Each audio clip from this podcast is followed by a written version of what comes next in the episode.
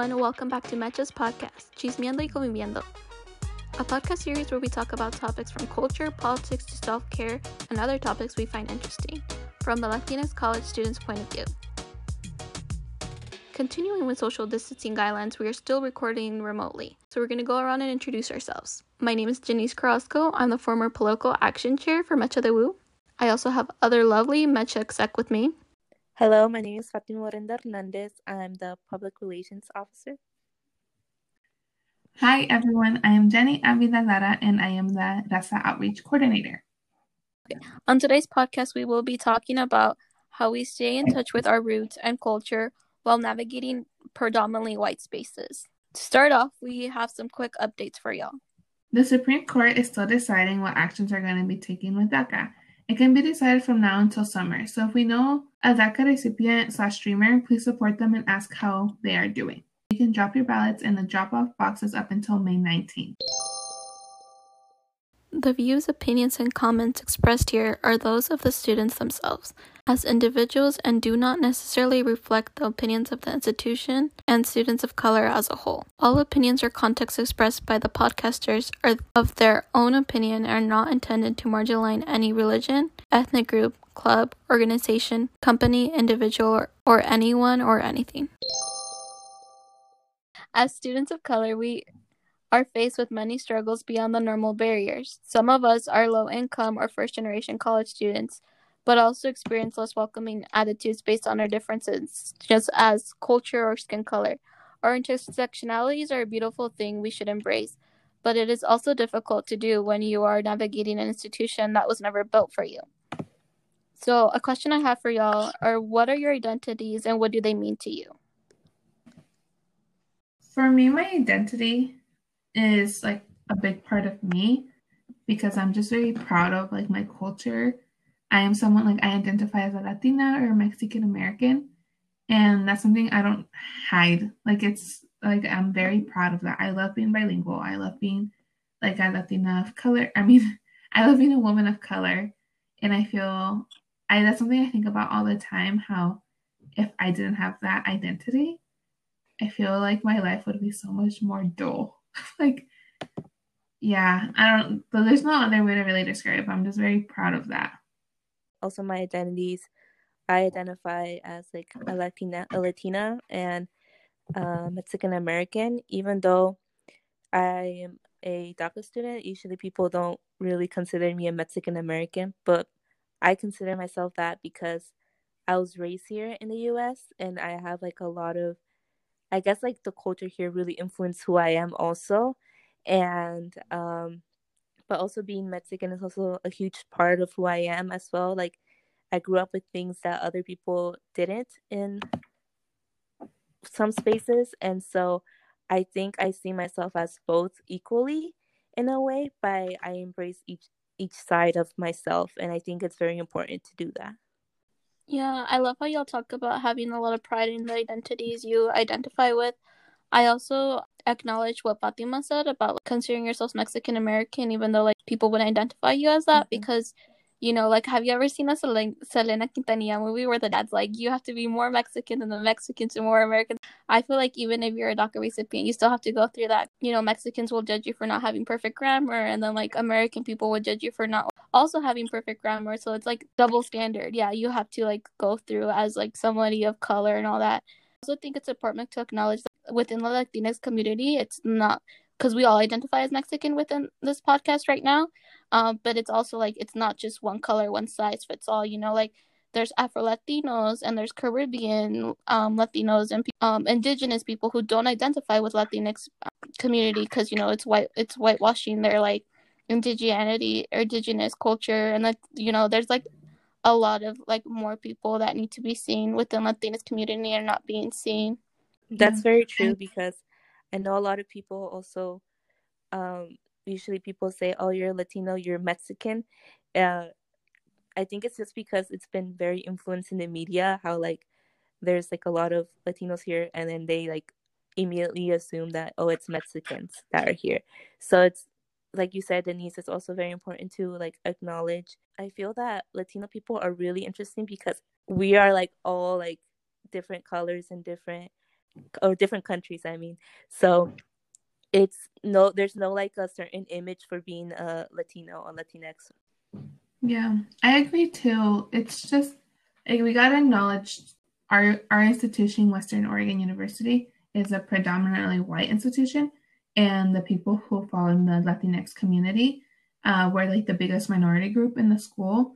Most of those fall under the category of like Mexican Americans or just Mexicans, but there's other groups of people there that sometimes are kind of forgotten. I feel, which isn't fair. Like so, it's really important to always be aware of that and appreciate that that there's like different kinds of people, but just like where we live in, like in Oregon as a state, the the biggest community of like the minority group happens to be Mexicans.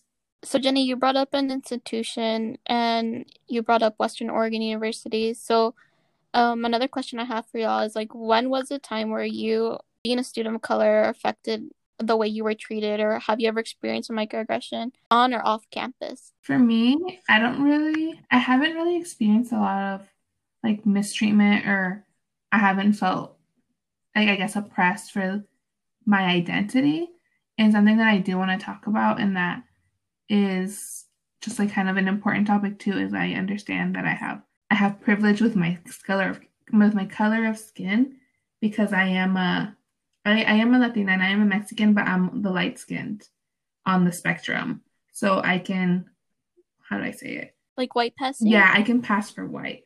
And I feel like that's something that that's like really important too because some of my even though I can have the same identity as like like someone who also is my who like we have the same ethnicity, we can have different experiences based off our color of skin. Like for instance, I have two brothers and we like you know we have the we grew up in the same places, we went to the same schools, we have the same parents, but my brothers are darker than me, so they're gonna have different experiences than I will ever have. So I feel like that's something that I feel like that's been a big part of why I haven't felt like I haven't been, I feel that's why I feel like I haven't been affected in the way I've been treated. And like with a microaggression, like uh, what a microaggression is, is the way I understand it, and that helps me is how they're kind of like mosquito bites. You like you get, you know, one mosquito bite, it's like, oh, whatever, you know, it's kind of annoying, but like you pass it, uh, you can brush it off. And then once you get like more, and then when you get attacked by mosquito bites, it's really annoying and you feel it all over your skin and it keeps bugging you. And so it's that's kind of what a microaggression is. Like sometimes people say things without really meaning to hurt your feelings or trying to get under your skin. But those microaggressions can add up and it can really affect how you feel and ends up being like a big um it's just it just it just impacts a lot of people.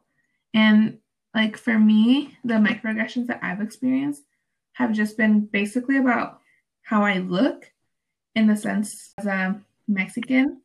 Sometimes I've had other people in my community who have kind of like put down my experiences or have, I guess, I don't know, just have kind of like talked about my color skin and how I look really white to them, blah, blah, blah, like right in front of me.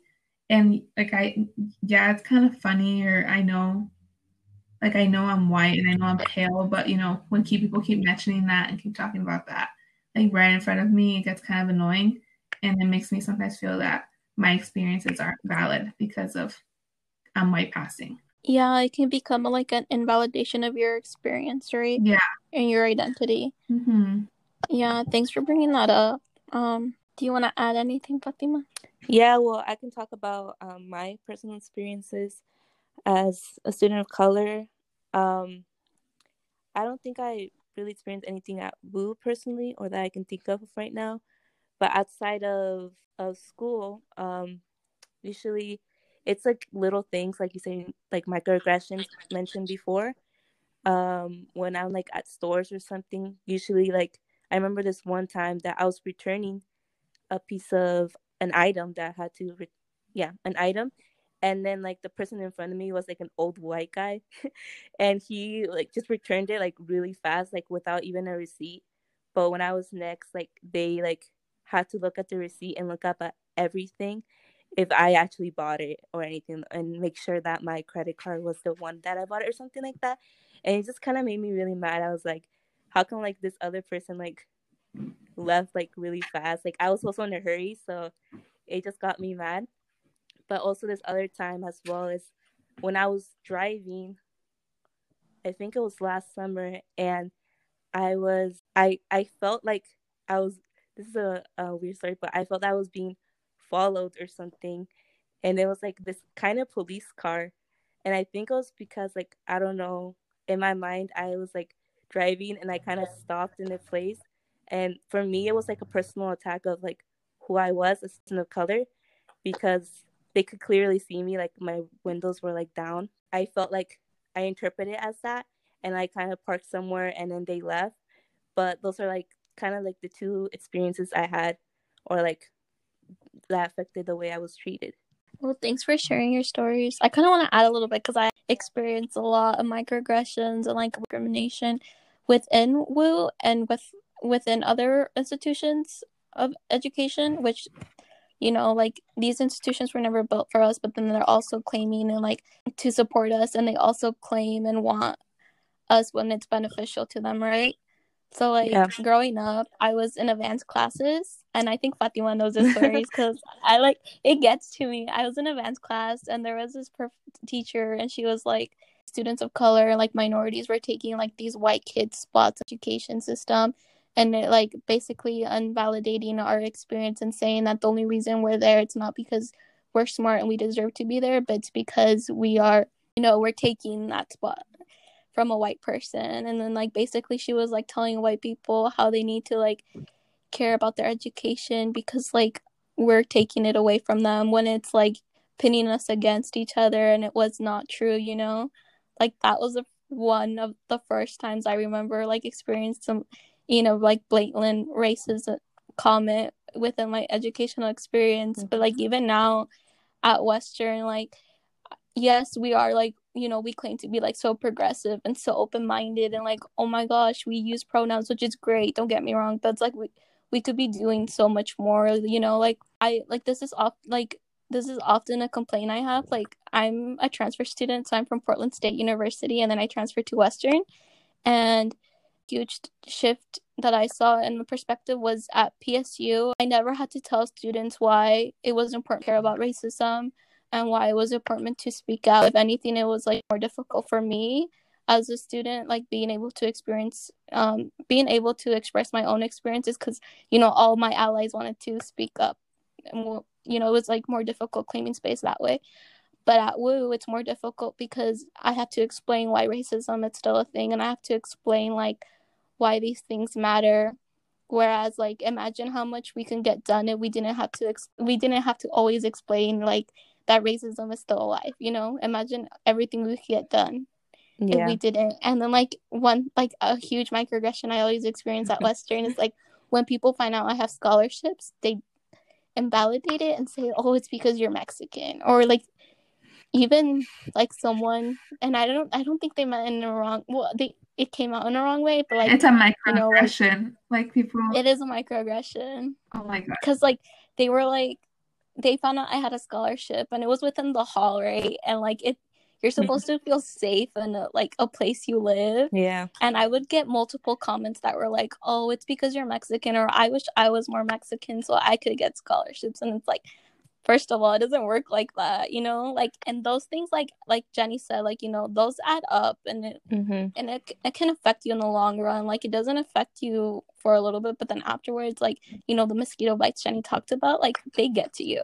Like the fact that i still remember my teacher telling me in advanced classes like you're taking a white kid spot like you know that still hurts. And i still always have to be proving myself like you're not taking someone's spot. You deserve this you know like yeah. sorry I feel like I'm venting right now. No, no.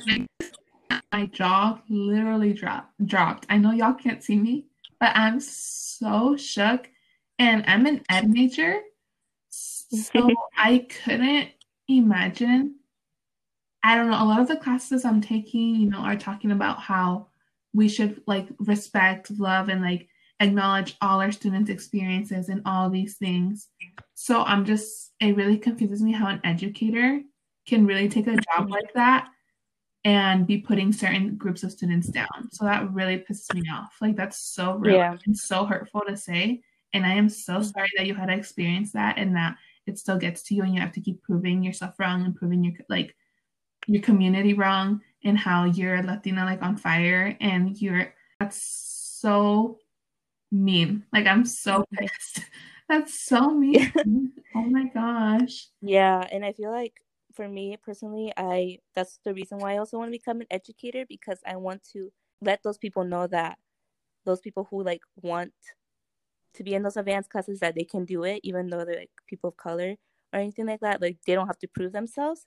And like for me it's so weird too because like I I think I'm so used to these kind of like microaggressions because I just remember that I also had like an experience like that that I was like trying to get into like one of my um advanced classes or IB classes and my my counselor was like, "Oh, I think that's too much for you. Like, you already have so much in your plate. Like, you don't need it." And I was like, "No, I can do it if I want to. Like, doesn't matter."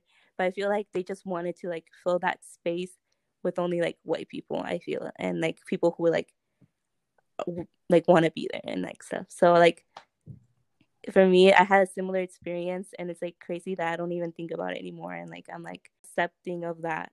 You're so used to it that it's like nothing to you now. Yeah, like I'm used to it. Like I don't even think about it anymore. Yeah, like, and that's really sad.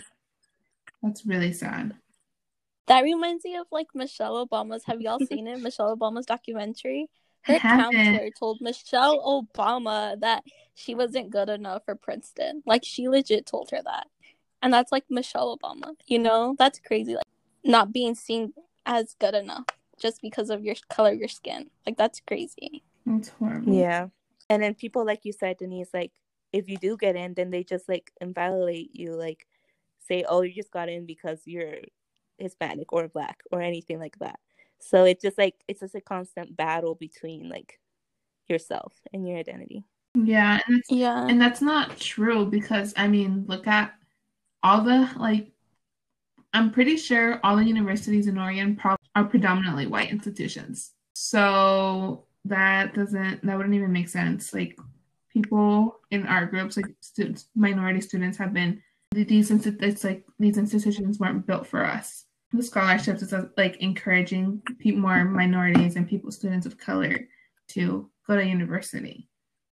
Yeah, like the way I look at it, it's like adversity and like the struggle are like my motivators because I have to see it that way, right? Because, but imagine if I didn't have that, like if we didn't have those struggles, we could like be doing a lot more, right? Yeah. But we have to like take st- take it and see the positive out of everything, and that kind of sucks sometimes. Mm-hmm.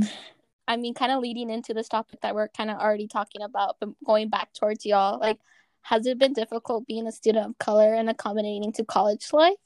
For me, it has, but in different ways. So, like I said, I feel like at Western, I've always felt like respected and validated. I haven't had any experiences where I have felt uncomfortable or unsafe.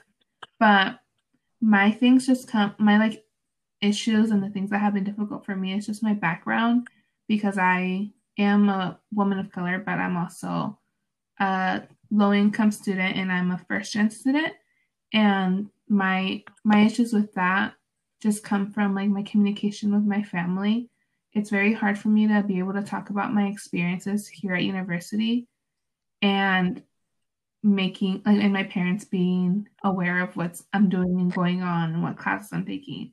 And like explaining all those things is very difficult for me because you know my parent my parents immigrated here when they were like in their 20s and they didn't have a lot of education when they were in Mexico. So they're like they had very little education in their in their like home country. So them coming to a new country and like having a whole different different educational system, there's so much that they don't know and it's very hard for me to communicate that with them.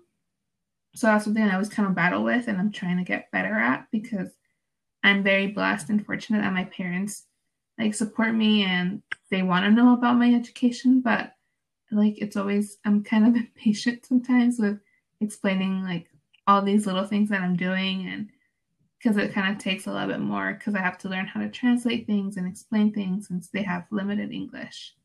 Yeah, and as a first generation college student, I'm like also assuming you probably had to like file all your FAFSA and like all your applications and stuff mostly on your own. Yeah. Right? Yeah, so it definitely was harder to be where I'm at today, like versus I guess that's something I think I have like a little fun little story. Um, I think it was freshman year um, when I moved into the dorms. One of my roommates, she is someone who like you know she's not a first gen student um she is white and she's just been really fortunate with you know her background and her mom did her FAFSA. She never looked at FAFSA. Her mom applied for her to go to Western. Her mom registered for her classes for like what she was taking.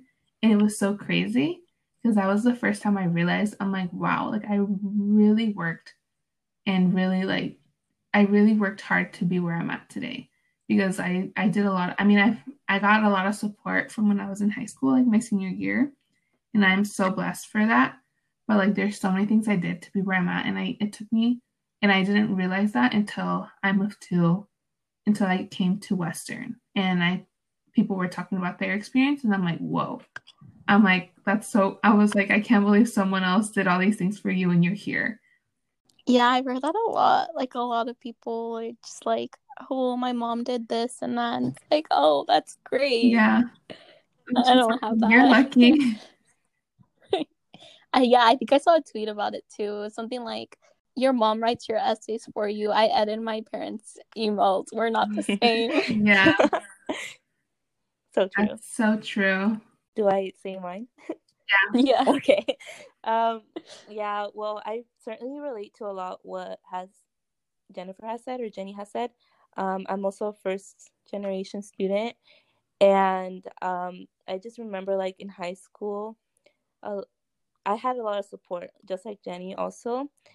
Uh, but at the same time, I had to do a lot of things by myself, and like I remember like doing my um what's it ORSAA all by myself, and like not knowing what to put in, and I had to like ask my parents for help, but they didn't know what certain numbers meant or what certain things meant. So I was just like so overwhelmed and so like just angry like that this wasn't working out. But I guess because it wasn't like we mentioned before built for me. But um like it was just very hard to just like go to college and like when I finally just went there, um I had to do everything by myself, you know. I had to like register for my classes. I had to find out like how I'm gonna pay for college or how am I going to like um what do I have to do to to like pay and like do housing and everything related to that all i had to do by myself. And like for me it's crazy that like you mentioned before like parents do that for some other kids like that's so for me that's so like i haven't heard that story before so i this is for me like it's the first time but also because i'm like the first person in my family to go to college like my i have a brother also but they're younger he's younger than me uh, but I also heard like a lot of like kids who have like older older um, sisters or brothers that they usually help them as well. So I also want to become a resource to my brother when as I go to college. And um, as like a student of color, also um, adjusting to like college life.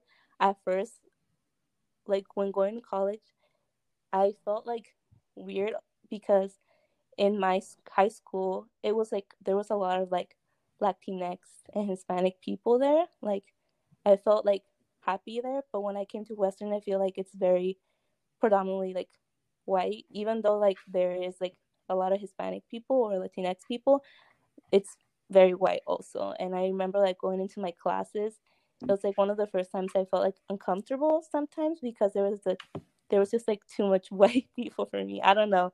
Like I was one of the only Latinx people or Latina people in my classroom and like I sometimes like felt intimidated for some reason like I didn't want to speak up because of like I felt like I was to be judged. I don't know. So like that was like something that I also have to accommodate in my college life.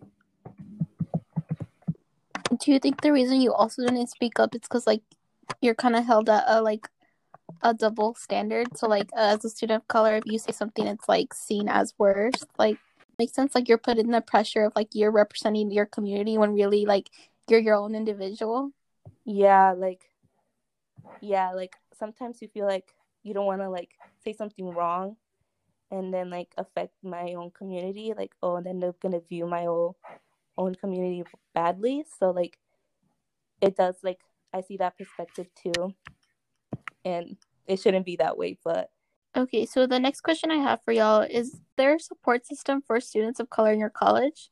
And if not, or what if yes, what else could your university do to help students of color? Yeah, Western has a student enrichment program, and the qualifications are if you're a student of color, if you're a student with disabilities, and if you're a student with like a financial need. And that being a part of that program, you'll automatically get a student enrichment advisor, and that's someone that you would meet with twice a term. So you would have your academic advisor and your SEP advisor. They also have a lot of resources for us. Um, we can, like, they have books that we can borrow. They have like some technology stuff that students can borrow. I haven't really looked in too deeply in those things, but I had a friend like one term who they had a book available, and instead of her buying it, she was able to like rent it, check it out for the term, which is really cool. Mm-hmm. I did uh I did summer bridge, which is basically for incoming like either transfer students or first year students and it's a summer pro it's a summer program, I guess. It's like a week before new student week. So for the time students would start and you kind of it's about 40 students who fall in that student enrichment program categories who like get that extra support and are like on campus a week earlier and you get to meet people beforehand and i like when i did it i really appreciated that because when i actually started during new student week I already knew a lot of things on campus. I got familiar with campus. And like for once I actually felt that I was like a step ahead from people because I was already getting familiar with Moodle and I really appreciated that experience. I know Western does care about like having more diversity in the school and I'm like I know they're working towards becoming a Hispanic serving institution. Um but I guess they have to be at 25% for like Latinos and Latinos or Hispanics to be able to have that. Um, I know like they they're really big on they have like the diversity scholarship and bilingual teacher scholarship and they have like a few scholarships like for student like they offer to students who are you know students of color to try to get them to come but I feel that I don't know if I'm supposed to I can say this or if I could get in trouble. But I'm just saying sometimes I feel like they tokenize students of color because they're like they really want to make it seem like the school's diverse, and they really want to work towards, you know, making the school look all colorful with people. I guess. You know, now that you bring that up, like, have y'all noticed how sometimes you get emails from like a certain institute, like group, and they're like, hey, Western's looking for students of color to be in their commercials. Like, have y'all got those emails? Um, Because I, have. I, I don't know if I have. That's weird. I think I have once, but not that much. I mean, sometimes when I get those, I don't read them, so that might be it. But that's no, that's hella weird. That's yeah, and I feel like it's something a lot of other colleges. Yeah, I know because they don't want people to look like people who don't feel that they, you know, having diversity is seen as a good thing, right? Like, yeah, that, and that's what they want. And no one wants to see like the campaigning and the papers, like of all, like in pictures of students, like all be white. Because if you're not in that category, you're gonna see that and think that reflects on the school. But it can be off-putting when they do do that, and it's all like it looks all diverse and all those things. And then when you actually go to the school, you're like, what? Like, what did I sign up for? yeah. So I feel like that's a big thing. But I mean, we can look at it in a positive way or a negative way. That where you know students of color can be feel like tokenized because they want more in their diversity, or actually appreciate how they value diversity. Does that make sense? Yeah. Yeah, it makes sense. Mm-hmm. But then it also like I don't know if this is bad, but thinking of it in a cynical way, it's because it brings them money, right? So if like they're Hispanic serving institution, they're gonna get like a tax benefit. and then also like I don't know, like looking at all these type of things, like it you can't help but not to feel tokenized. If that makes sense. Mm-hmm. That's true. Oh my gosh, it's getting hot. We're getting into the tea of things. It really is. So I don't think they're listening. And if they do, we're this is our experiences and we're not lying. These are all facts. Yeah. This is the real this is like real shit. Like it's real. Real talk. Yeah. But I mean I'm I'm sure that's that's really important too, how sometimes I'll feel I feel that a lot of us, like people who are in our communities, really have to push and advocate for the things that we're passionate about and like extra resources that we feel that we're deserving of. And that gets tiring, like being that person and being in that group to always advocate for yourself and your group of people. And if you're passionate about it, but even if you're passionate about it, that can get really tiring when nothing is being done and nothing is being changed. Yeah, it like can lead to like huge burnout. Yeah, I bet that must be really hard. The question of what else could your university do to help students of color? So, um, I think it's very healthy to look at where you're going, you know, the institution you're at, and like, don't get me wrong, like I really appreciate all WOU has done for me and like the support I've received on their behalf, and then like just being able to um increase my skills as a student leader. Like I haven't had that in other opportunities. Like um you know, I've been able to be a part of to be a student government and like it's really important for an institution to make sure their students are being, you know, seen and being heard. But I also think, you know, going back to like I think it's important to ask for students to advocate for themselves and you know ask the institution or what they think is needed and something that i've seen in university osu and u of o um, is that they have a multicultural center or a center for their students of color to come and gather and just like create that space, you know? And then in U of O they have like office spaces where it's for their for their clubs such as like Mecha and like Unidos and you know clubs that advocate for students of color, minority or underrepresented groups having their own space, which they don't have. And that's something I was working with um, Monica um, Cerda Ortiz, the vice president of ASU, and we were trying to push for a cultural diversity center. But it's also something that you know Western alumni have been fighting for for a while, and it's like really important to like push for these type of things and these resources for our students. And I just wanted to bring that up as in like what's something else your institution could do for you.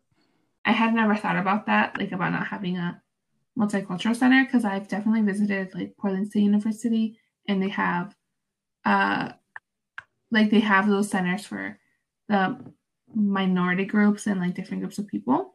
So it's something that, you know, I'm not used to that because I don't know what it is to have that space for myself. So that's really interesting because now that you've said it, like I totally understand how that would be really fun and like really cool to have that and have that extra space to like just another resource. So that's really interesting because I had never thought about that before. Yeah, it's very important for like students to not only feel like they're being, you know, listened to, but that they're being seen. And I feel like that space could um show that, especially, you know, we were talking about like being tokenized. And like you know, I think a great way for like WOU to be like, hey, we're not like just tokenizing you, we actually do value you is like creating that space and visibility. And that mm-hmm. for the cultural diversity center to be made. So going back to your identities um have you ever felt your identity was like invalidated? I know jenny talked about it a little bit but like for example have you ever been told like you were not like latino enough you were kind of whitewashed or like um or so or were you purposely like not identifying as like Latinx? I think that I think that's just an inner battle that I have with myself. Like I think I just have a lot of sometimes I'll doubt I'll, I'll doubt myself and be like, am I representing my community the way I should be? Am I doing enough for them? While also just being really careful with the things I do say and how I talk about my experiences to not be generalizing my group of people So that's just something that's like a battle I always have within myself. Like, am I doing a good enough job of representing my community? Or if I'm doing things the quote unquote right way, because there's no right way to be doing these things. Yeah, I mean, uh, personally, I've always felt um, like a lot of people has have told me that I'm like whitewashed ever since I was like young, and now I'm not. It's not that I feel like it's not that big, but growing up, you know, like you're trying to find who you are and your identity, and like a lot of people like will say like, "Oh, Fatima, you're like whitewashed," because I will dye my hair like blonde, or um, I wouldn't listen to like Spanish music, or like growing up, I think I would like hang out a lot with more white people. I feel like in my class, I was in a dual language um, program, and like there was a lot of like Hispanic people and like people Spanish speaking people who were like from um, Latin America, and um, I will usually hang out with only the like the white people there who spoke Spanish. But I think it was because like I felt more comfortable with them. But at the same time, people will be like, "Oh, you're just like whitewashed. Like you only like talk to those white people. Like you're the only Mexican that does that and everything." So like growing up, like a lot of people have told me that, and like it kind of like affected who I am. Like I would not see myself as a Mexican. Like I would just see like myself as a white person. And sometimes it's hard to find like that balance of like who you are, like of like embracing your like Mexican side, but also embracing like who you are here, like growing up here in America. So like my whole life I've been told that, and I think now like I'm starting to embrace it more because I think when I was younger I didn't as much, but now I'm truly trying to like discover myself more, and it has been better. Yeah. No, I I want to add on that, Fatima. Like that's mm-hmm. really important, and I feel to just always work on who you are and what makes you happy, and just be prideful of who you are as a person, and not letting you know what people say like what people have to say about you affect you. And I feel like that's just in every aspect of life. Like I feel like that's always hard when people are talking about you or just speaking for you. Um, something that I forgot to mention too is that I am always kind of like I'm bilingual, but I feel like I suck at Spanish and English. And I know a lot of people who are bilingual can relate because, you know, my first language is Spanish. And I grew up speaking English in school, but then my English got stronger. And it's just kind of a thing how, even though Spanish is my first language, my English is stronger. And even then, my English, yeah. like people who only speak English, for instance, I feel that they're English is better than mine because I feel that they have more, I guess, like more, more like vocabulary words and they're more descriptive with mm-hmm. they speak. And I'm like, dang. And I like something. What I wanted to like reason why I say that is because my my major is education with a from middle and high school students with a concentration in language arts. And when I started at Western, I was going to do elementary education. And I had I always kind of wanted to do middle high school like language arts, but I felt that I wasn't, I guess, good enough to do that. I was just really scared because I'm like I suck at like really speak English, so why can't I? Like, what am I gonna be doing? Like, what what why would I do that? But I think, you know, I was just very I was like putting myself down and not yeah. like I was just doubting what like what I can do, and you know, mm-hmm.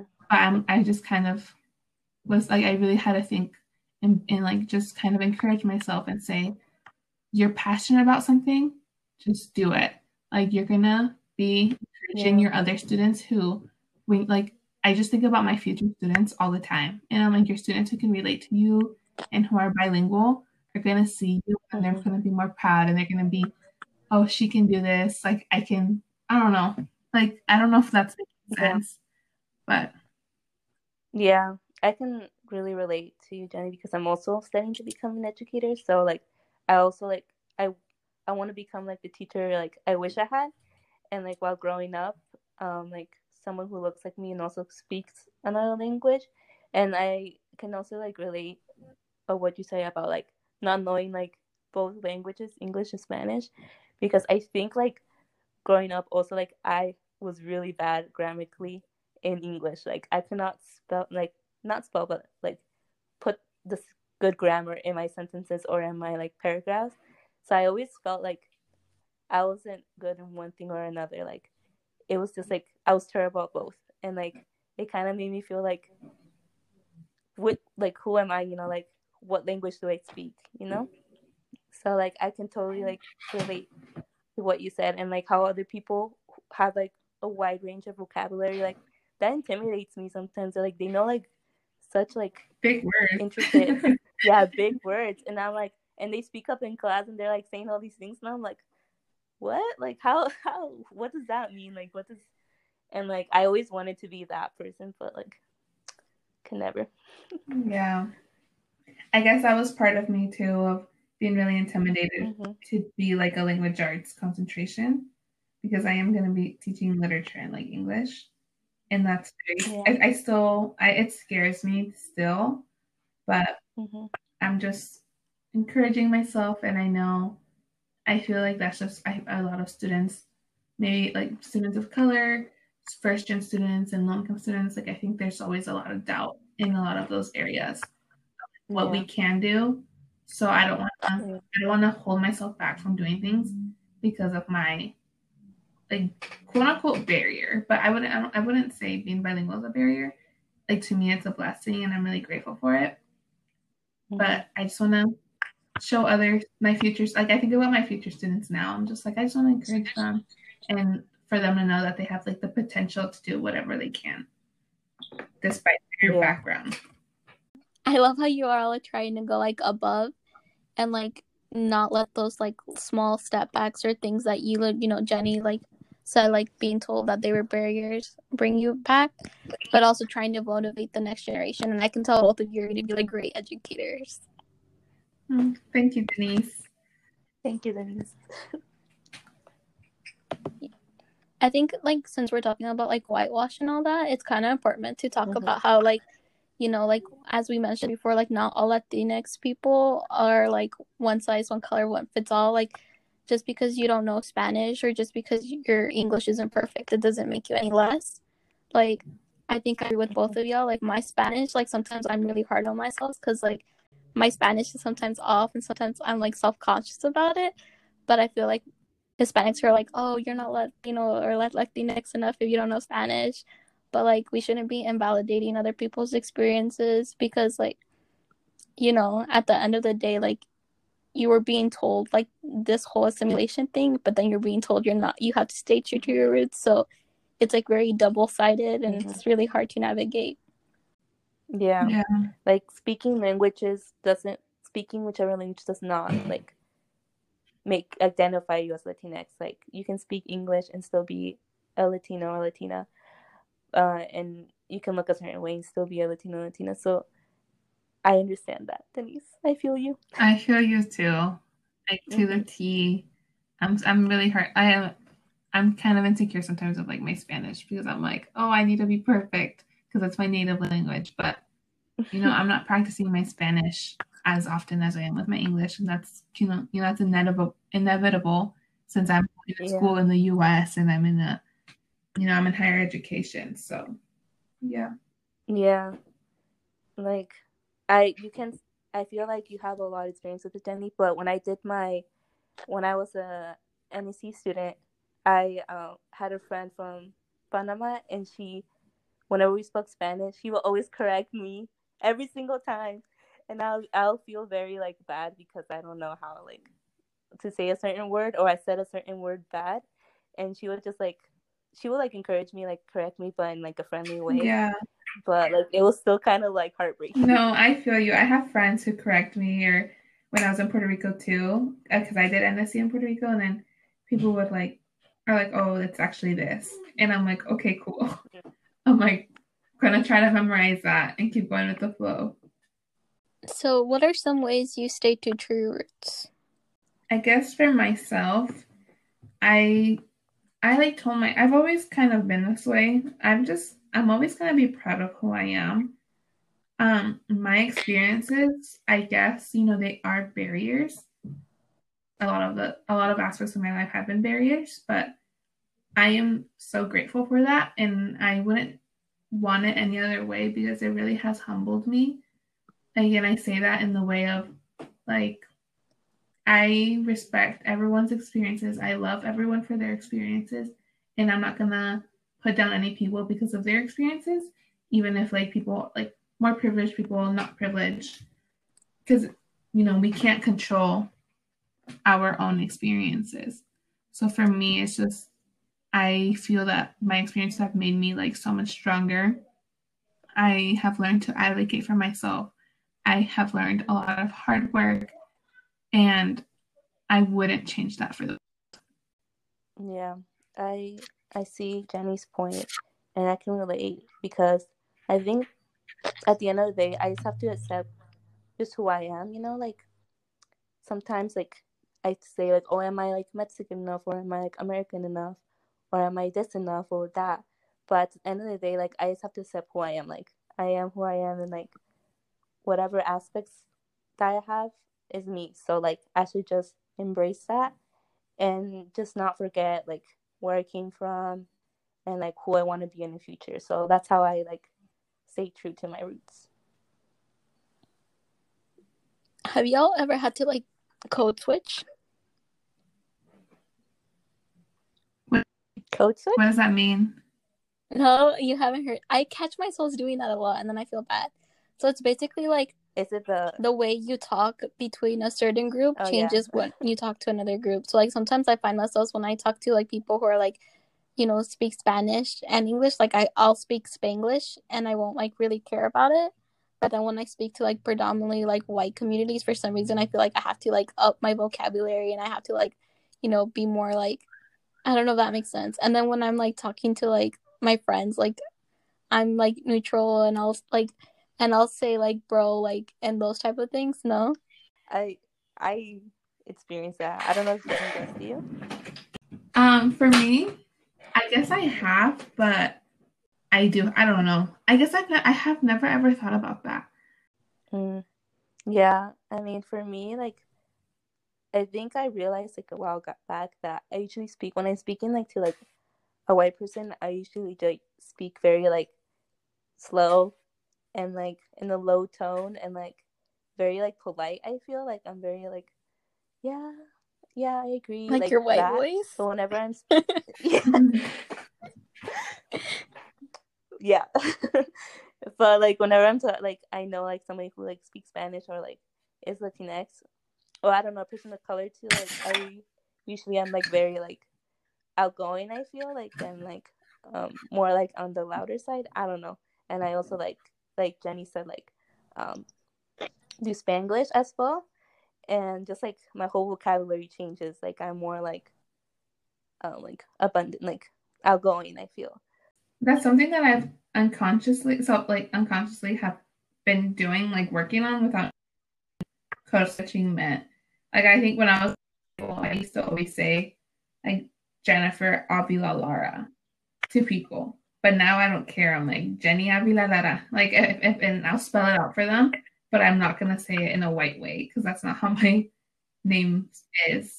and I and that's something that like I noticed I did in high school and then once I came to like, you know, once I came to Western I I'm like I need to work on it, like work on your name because you don't you don't have to change your name for other people for me, like I my name is not even that hard. Like it's Fatima. Like Fatima. I used to always say like to people Fatima, and I think I still do, just because like it's something I'm so used to. I feel, and something that a lot of people can like say and like understand. Like whenever I'm getting like coffee or something, I always say, "Oh, my name's Fatima," because like in that way, like they understand and they don't go like, "Uh," because sometimes you know it gets tiring, like mm-hmm.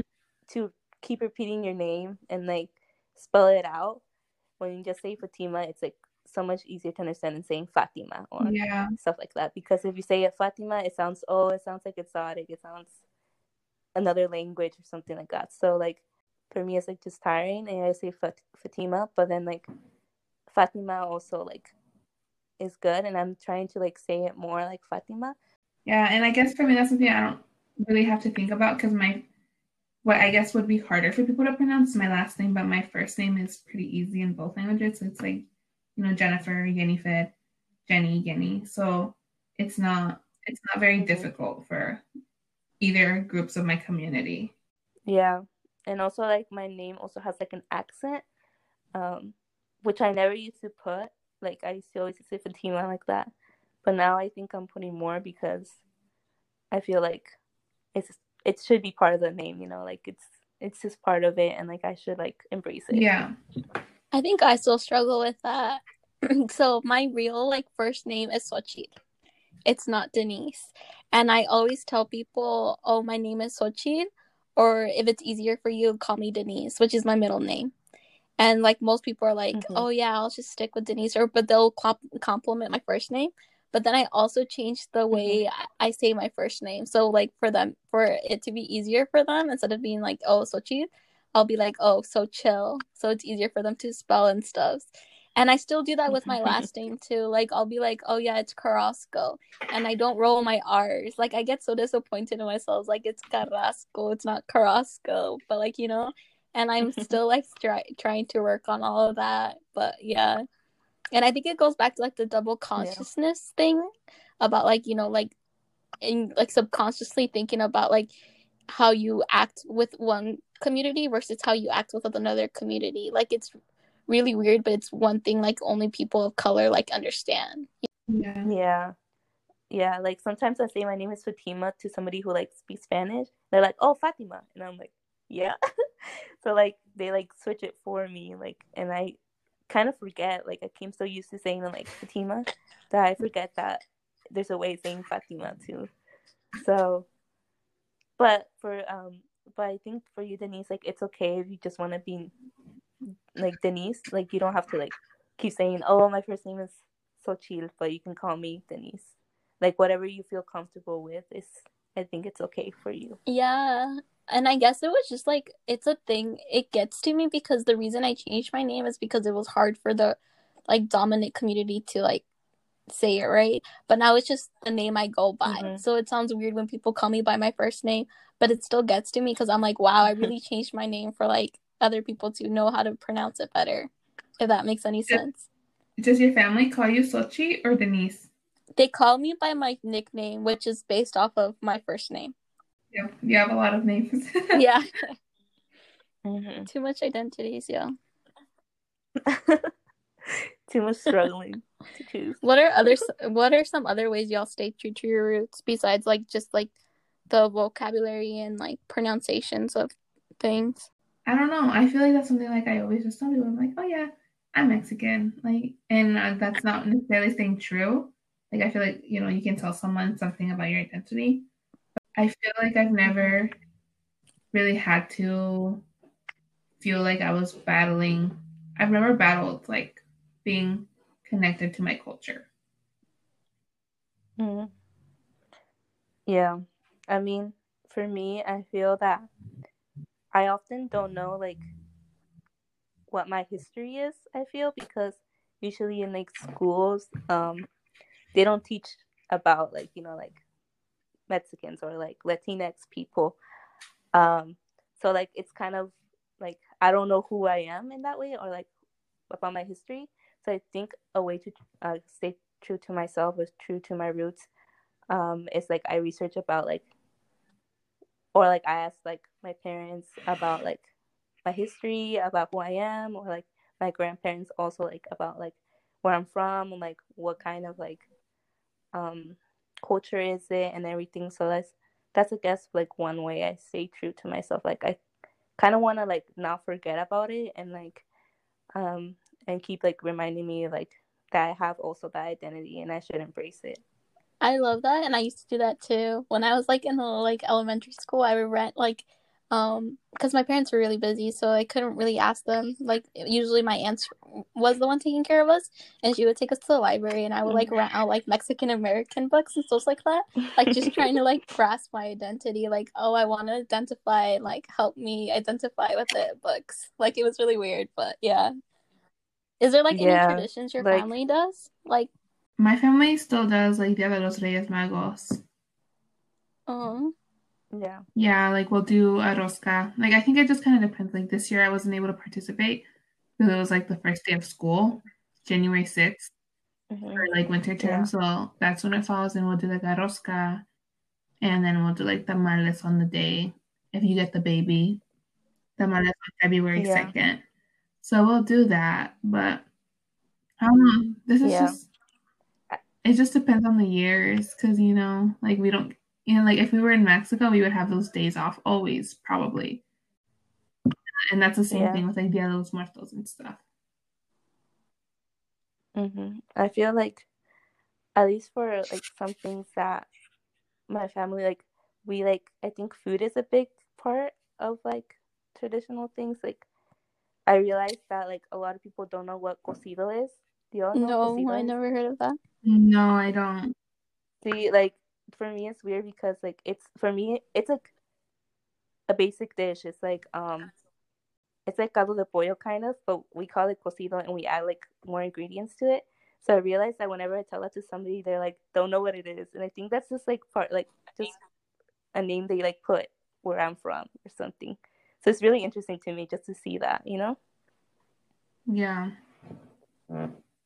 I think that's something I love about But like the Latinx culture, the food.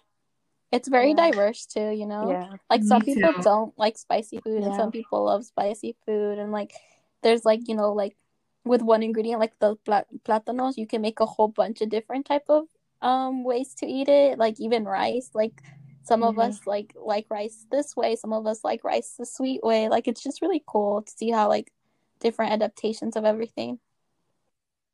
yeah, and I think just because like Latinos in general are so diverse, they add so much to different plates. So it's like there's something for everybody, you know. Yeah. Yeah. No, I love I love our my culture so much. The food's so good. What's your favorite food? Go. That's hard. Like whenever it's ever like, what's your favorite food? I just say Mexican food. That's really hard for me to choose. Well, what did My my top like three would be like tamales, caldo de albóndigas, and maybe probably like tostadas de tinga or something. Yeah, but um, or but mole and enchiladas too. so it's very hard for me to choose that. you know, like this kind of reminded me of something that can relate to what we're talking about. But like sometimes I will bring una torta de frijoles or how do you say that in English? Bean torta, um, to to school, and people would judge me I, I wouldn't judge you for that. because of it. hmm I wouldn't judge you for that. I respect that, Jenny. Fatima. Because I will like be enjoying it, and they're like, "What are you eating?" And I'm like, "Mm, Mhm. "Whatever." Okay. But Mexican food's so good. It really is. So thank you everyone for Should we- listening to our podcast and listening what we like about our culture and just like our experiences as um students of colors in higher education. So that concluded the end of our episode. Make sure to follow us on Instagram and like our Facebook page at WOU if you haven't already, where we keep you updated on all the latest stuff from our chapter. That is M E C H A D E W O U. Mecha de WOU. Thanks for listening to Chismeando y Conviviendo. Before we go, show some love by leaving us a review wherever you get your podcast, sharing this episode with your friends, and subscribing on your favorite podcast platform. Then stay tuned for next following weeks for more episodes. Stay safe, everyone, and take care of one another by practicing social distancing. Yep, that's still a thing. And check in on your loved ones. This was Denise. This was And this is Jenny. Bye. Bye, everyone. Okay.